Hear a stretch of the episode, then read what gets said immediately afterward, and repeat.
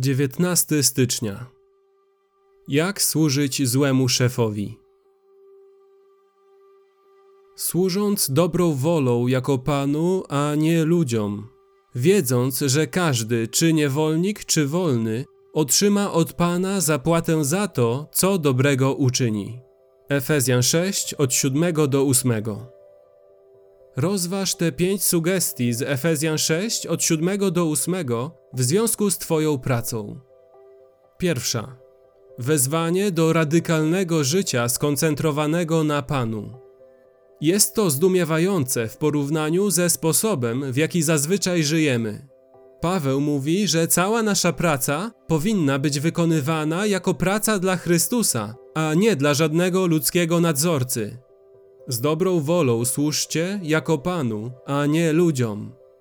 To oznacza, że będziemy myśleć o Panu w tym, co robimy w pracy.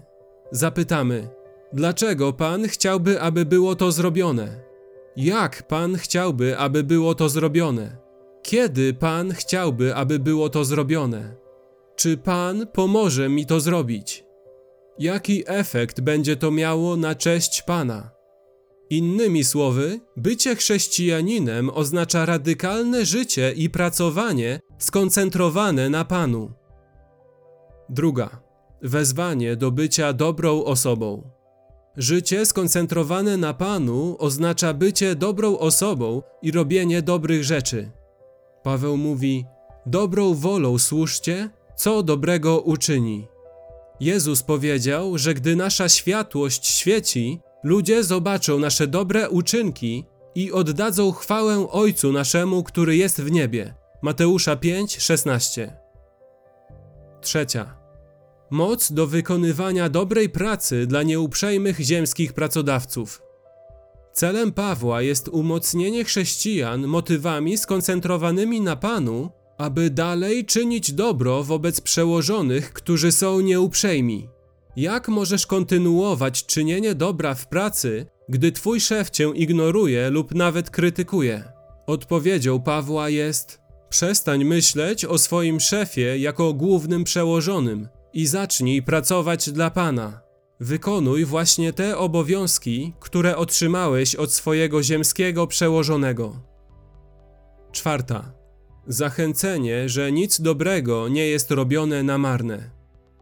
Możliwe, że najbardziej niesamowitym zdaniem ze wszystkich jest to: każdy otrzyma od Pana zapłatę za to, co dobrego uczyni. To jest wspaniałe. Za wszystko, co dobrego uczyni.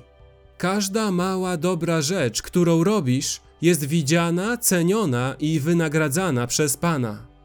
I On odpłaci ci za to. Nie w takim sensie, że sobie na coś zasłużyłeś, jakobyś mógł sprawić, że będzie on u ciebie zadłużony. Ty i wszystko we wszechświecie należy do niego. Nie jest on nam winny niczego. Lecz darmo, łaskawie decyduje się on nagrodzić za wszystkie dobre działania uczynione w wierze. Piąta. Zachęta, że nieistotny status na ziemi nie jest żadną przeszkodą do wielkiej nagrody w niebie.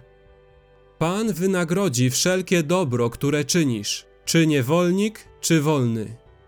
Twój przełożony może myśleć, że jesteś nikim, że tak powiem, zwykłym niewolnikiem, lub może nawet nie wiedzieć, że istniejesz. Nie ma to znaczenia.